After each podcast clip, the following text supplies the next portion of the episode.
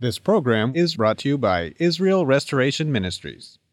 What are you doing Sunday nights? Come join Friendship with God radio Bible teacher Tom Cantor of the Friendship with God Fellowship Church every Sunday night at 5:30 p.m. at The Vine at 9336 Abraham Way, Santee, California. Watch and listen live around the world to Tom Cantor Sunday evening on youtube.com by searching for Friendship with God Fellowship or by going to our homepage at friendshipwithgod.org. That's friendshipwithgod.org.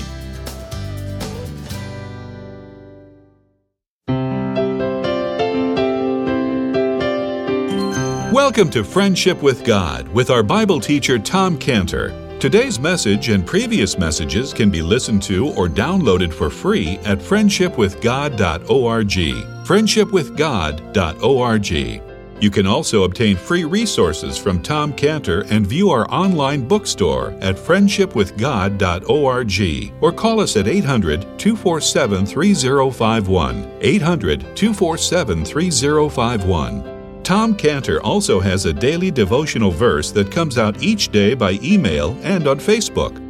To receive this small daily devotional verse that Tom Cantor puts out, you can sign up at friendshipwithgod.org, friendshipwithgod.org, or find Tom Cantor on Facebook by searching for Tom Cantor and Friendship with God.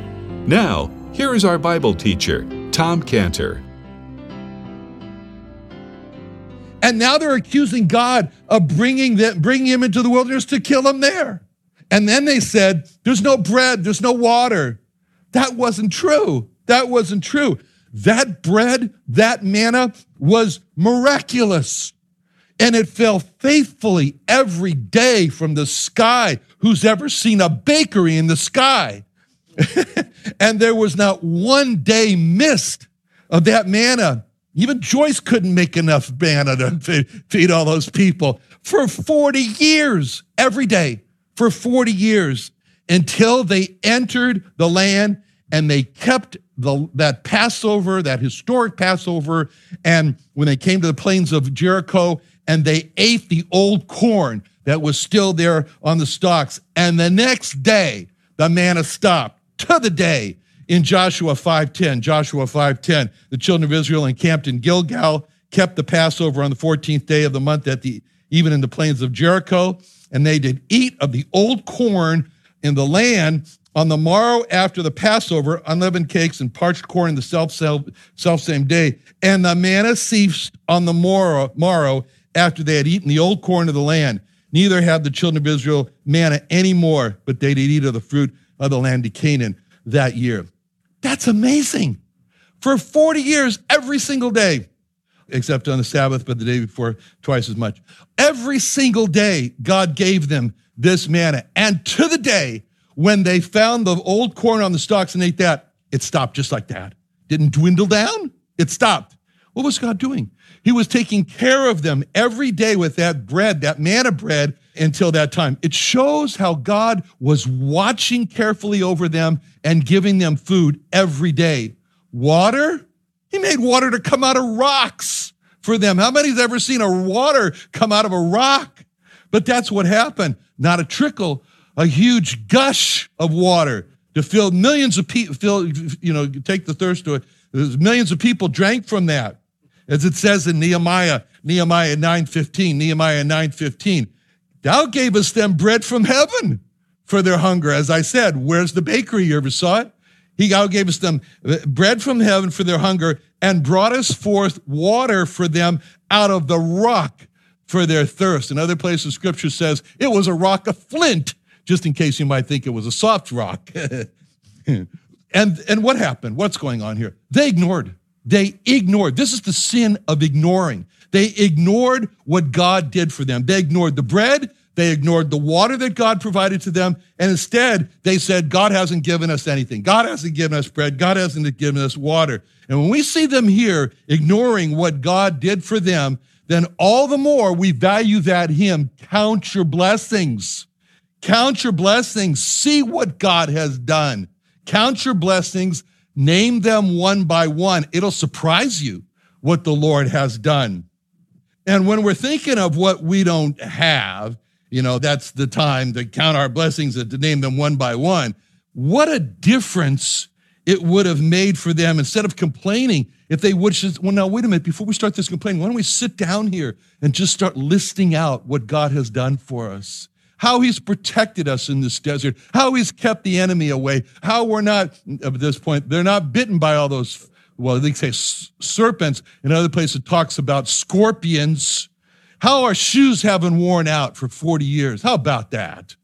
But in one breath, in verse 9, they say, no bread, no water, and then they say this in one breath. They say in verse five, there's no bread. And then in the next breath, they say, there is bread. It's light bread. But our soul loatheth this light bread. Ah. They despised manna. They called it light bread. And then manna was a miraculous food. What was it in that manna, that, that manna that sustained them and gave them all the necessary nutrients that they needed? What was there in there? Was it some kind of yogurt bread or something? I don't know. I mean, I've never heard of a food like that, a bread like that. That's a, you eat that and that's all you can eat. That's all you need for 40 years and it sustains you. It was miraculous. But it, it didn't taste, I don't know. You get used to it. But in Numbers 11:4, Numbers 11:4, it says there, Numbers 11:4, the mixed multitude that was among them fell a lusting, and the children of Israel also wept again and said, who shall give us flesh to eat? Where's the meat? We remember the fish, they said, which we did eat in Egypt freely. And now they give a like a shopping list. The cucumbers, the melons, the leeks. How many people here like leeks? I like leeks. They're interesting, aren't they? The onions, the garlic. How many people here like garlic? Most of you like garlic. Yeah. You know, they, they were they were thinking, Oh, we haven't had garlic in so long. Others said, It's a good thing your breath would smell bad. But he said, And now, and then they said, And now our soul is dried away. How did you get from, how did you get from a lack of cucumbers, melons, leeks, onions, and garlic to our soul is dried away? But see, this they say there is nothing at all beside this manna before our eyes. And the manna was, as it says, coriander seed, the color of it. Anyway, so, but this is a miraculous food that they had, but they despise it and they began to dream about have you ever, have you ever said, oh, you know, I just, oh, if I could just have this one food to eat, and you build it up to such an extent in your in your mind and that you're thinking to yourself that, you know, oh, it's gonna be great. And actually, when you do have it, it is great. But the second time, it's not so great, right? Because you kind of overbuilt it in your mind, and that's what they were doing there. Okay, so they begin to dream of all these things, the fish and so forth. And they said, as they thought about all those food, that their souls were drying away. And it made God really mad. It made him angry when they were doing this complaining. And the first rule in life is don't make God mad. That's a first rule in life. The second rule of life is similar to it make God happy. If you got those two under control, you're really doing great. But they made God mad. They made him angry. And so it says in verse six, the Lord sent fiery serpents among the people and they bit the people and much of people of Israel died. It says clearly there, the Lord sent fiery serpents among the people. Now, in that part of the desert, there are poisonous snakes, and some of them have this red, uh, red coloration on the top of their heads. And you could say, as you look at them, oh, looks like a fiery serpent. So, in one sense, you could say, well, it's not unusual to see snakes like that. That's where they are. And as a matter of fact, some might have said, well, these snakes aren't from God, just happened to be in the wrong place at the wrong time, and God had nothing to do with it. But it was a judgment from God. But if a person wanted to say that God had nothing to do with it, they can say that. They can say that and they could have a basis for it. wasn't true, but they could say it. Kind of like believing in evolution sort of like believing in evolution. It's so obvious that God has created everything, but people can't see God. So if they want to believe, as the scientists say, God had nothing to do with uh, matter and life, they can say that. It's not true. They can say that. But the reality of verse six is the Lord sent fiery serpents. And that's the way it is today. Some natural, so called natural tragedies, they happen And people refused to see God's hand in it. They said God had nothing to do with it. Well, they can say that, but it's not true. This was a judgment from God. And what can be seen in this judgment was that it was fast, it was with no warning. You know, there was nothing like, you know, if you don't stop that complaining and you don't stop that murmuring, you know, God's going to do something really terrible to you. Moses didn't say that. There was no warning, and Moses didn't tell the people, look, you're walking on dangerous ground because this judgment fell swift and it fell strong. And this is like a person who was told over and over again the gospel that if he dies in his sin, there's it's going to be terrible.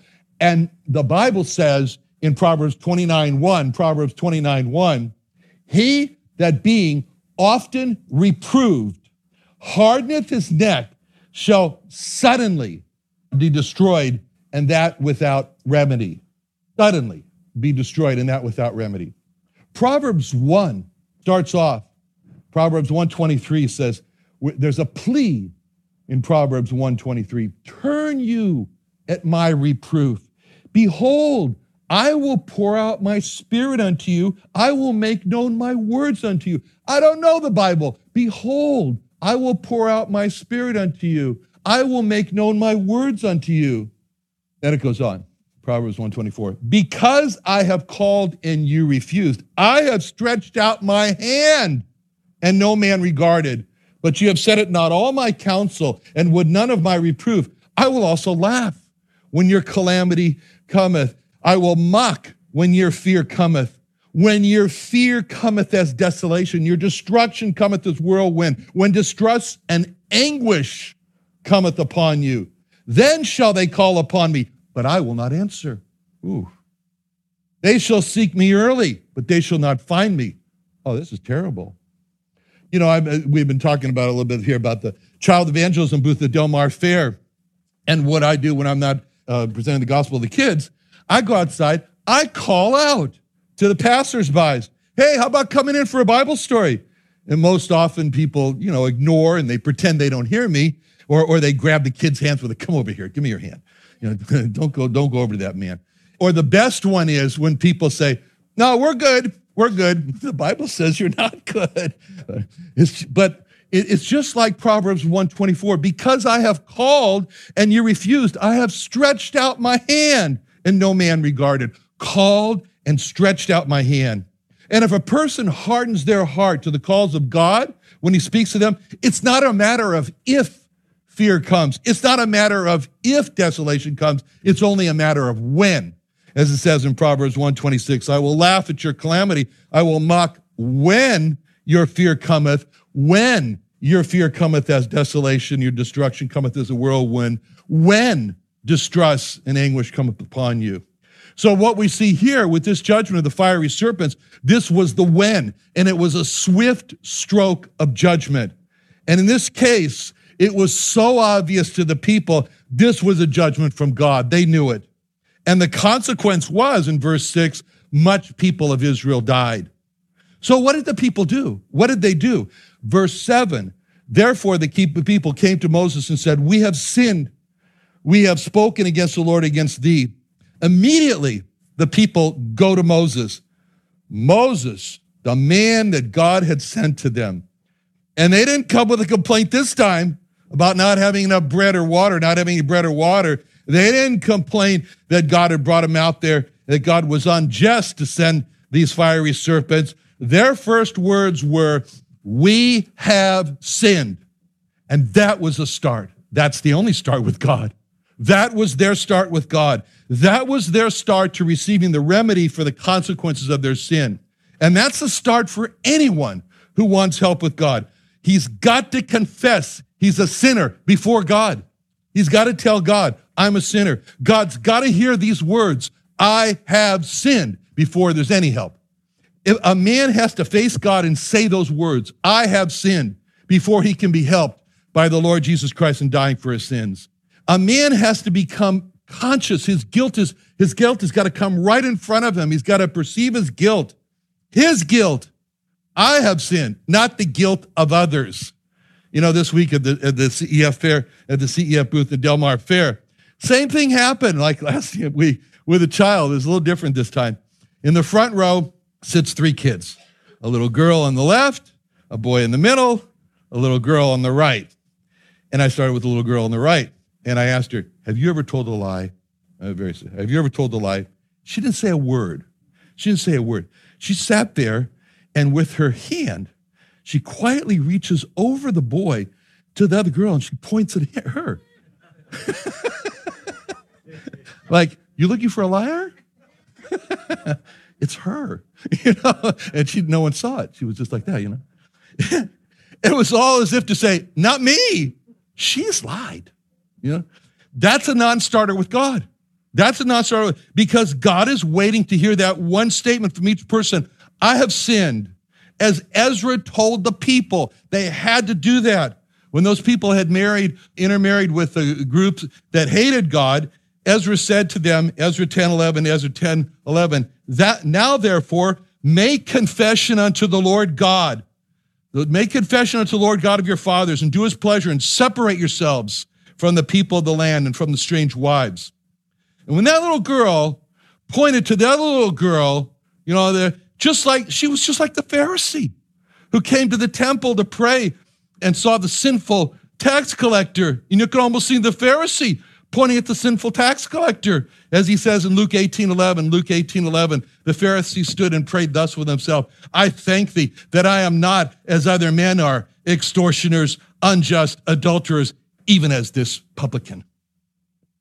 And it was like that little girl saying, I thank thee that I am not a liar, even as she is. Okay? That's a non starter with God. That goes nowhere.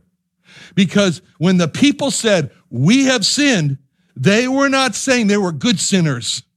They were not, they, they were not saying we're, we're not so bad sinners. They were saying we're dirty, rotten sinners. We're dirty, rotten sinners. That's a starting point with God. That's where God says, okay, I heard you say it. You're a dirty, rotten sinner. When God hears that, then God says, all right, now let's get to work. Let's get this sinner saved from his sins and let's get him transformed in the Lord Jesus Christ. But until God hears a person say that, I'm a sinner, then God says, Okay, I'm waiting. And then when he hears it, he says, Oh, that's what I've been waiting to hear. And when they came to confess their sin, it was not just a hollow, we're sorry. You know, it was, it was not just a sorry or apologize. You know, the question is, sorry for what? It was not just an indefinite, sorry about that, sorry about that, sorry about that. It was sorry specifically for what? And being specific in the confession is what is what the people are doing here in verse 7 when it says, Therefore the people came to Moses and said, We have sinned, for we have spoken against the Lord and against thee. That was specific. They confessed their specific sin that they had complained and they had accused God of trying to kill them in the desert when they said, We have spoken against the Lord. It's so important to confess to God the sins. That's why at the CEF booth, I always ask the kids if they've ever lied. And then when I transition into praying, to praying the sinner's prayer of the kids, I tell them, I said, now you all told me that you lied. I heard you say it. You, I, you, all of you told me that you lied. Now it's time to turn, tell God. Now it's time to tell God, not just me. You got to tell God. He needs to hear you say, I have lied. I am a sinner before he can save you. And the people not only confessed that they had sinned against God, but they also extended their confession to include Moses when they said, you know, we have sinned, we have spoken against the Lord and against thee. Sometimes it's easier to confess sins to God that you can't see than it is to confess a sin to another person. And that shows a real genuineness when a person goes to another person and says, I've wronged you. I've wronged you when I did this to you. I'm asking for your forgiveness for this. And this is what we're told to do in James 5:16. James 5:16. Confess your faults one to another and pray for one another that you may be healed. The effectual, fervent prayer of a righteous man availeth much. You know, when the people came to be baptized by John the Baptist in the River Jordan, they didn't just appear there and said, Oh, I want to be baptized. You know, that's not what happened. It says in Matthew 3 5, Matthew 3 5, they went out, then went out to him, Jerusalem, and all Judea and all the region round about, and were baptized of him in Jordan confessing their sins. As they were baptized, they were confessing their sins. You can just picture it. They're going, that's an amazing scene. people lined up there without doubt, in tears, telling everyone around them and John the Baptist, you know, what, exactly what the sins were that made them dirty, rotten sinners. I have stolen. I have lied. I gave false witness. I hated. They were just profusely confessing. And then they were baptized as a statement that they were finished with that old life of sin. They were, uh, uh, they were finished with that life of running away from God. And now, as they get baptized, now they're running to God. And they look forward to a new life of walking with God. That's why when we built the, the, the, the baptism pool in, in the Tecate auditorium there, I thought there's going to be, because uh, Tecate, a lot of sin. I thought there's going to be great groups of people coming for baptism. I was, anyway, I was not correct. But so I, I had them build 28 changing rooms and a pool, a baptism pool large enough for 10 people so that five people could be baptized at a time. Well, I hope it does get that way, but so far it's not. But that's it. We're ready if it does. And the baptism pond there, pool there, is so elevated that when a person comes out, he's in view of all the auditorium, all 2,000 seats. Everybody can see him there standing there. A microphone hangs down from the ceiling so that he can confess his sins before being baptized. But the people here confessed their sins against God and against Moses in verse 7 because they knew when they dishonored Moses, they dishonored God. And the same is true of the Lord Jesus Christ. When a person dishonors the Lord Jesus Christ by using his name in vain, like a swearing, then he's dishonoring God, as the Lord Jesus said in John 5 23, John 5 23, that all men should honor the Son even as they honor the Father. He that honoreth not the Son honoreth not the Father which hath sent him. And then in John 15, 23, John 15, 23, he that hateth me, hateth my Father also. We heard Eric talk about Walter, the Jewish man from Pennsylvania, from Pittsburgh, from Pittsburgh. And he was contacted, as he said, the summer blitz of 2013, and he believed on the Lord Jesus Christ, but he's neglected to read the Bible, to go to church, and then over time, he's, he's worried about losing his salvation. He's gotten depressed. He had a lot of questions. We sent him the Friendship with God Bible and lots of materials. He struggled for 10 months. And then he calls.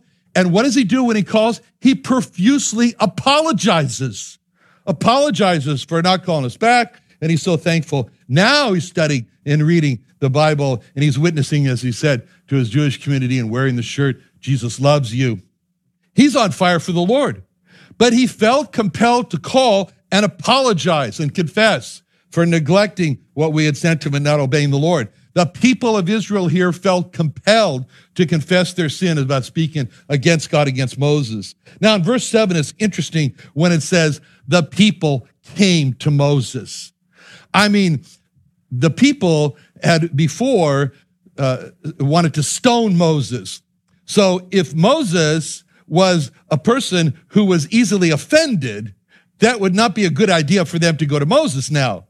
But even though the people had offended Moses, they still felt confident that Moses would forgive them because that was the kind of person Moses was. You know, it says in the Bible, they that love thy law, great peace have they that love thy law, and nothing shall offend them. And that was Moses. And Moses was a meek man. Therefore, he was a forgiving man because proud people don't forgive others. But Moses was, as it says in Numbers 12:3, Numbers 12:3, the man Moses was very meek above all men which are upon the face of the earth.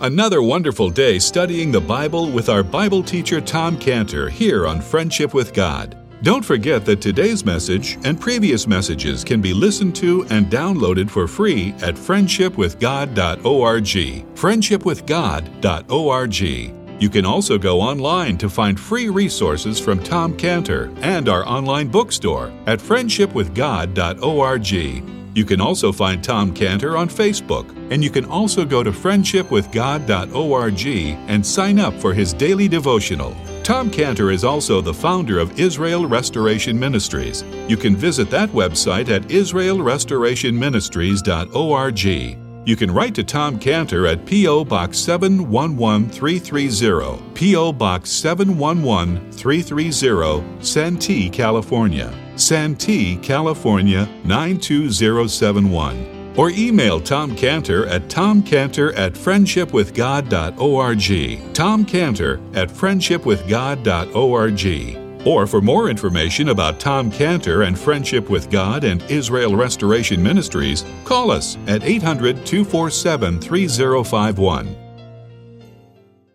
What are you doing Sunday nights? Come join Friendship with God radio Bible teacher Tom Cantor of the Friendship with God Fellowship Church every Sunday night at 5:30 p.m. at The Vine at 9336 Abraham Way, Santee, California.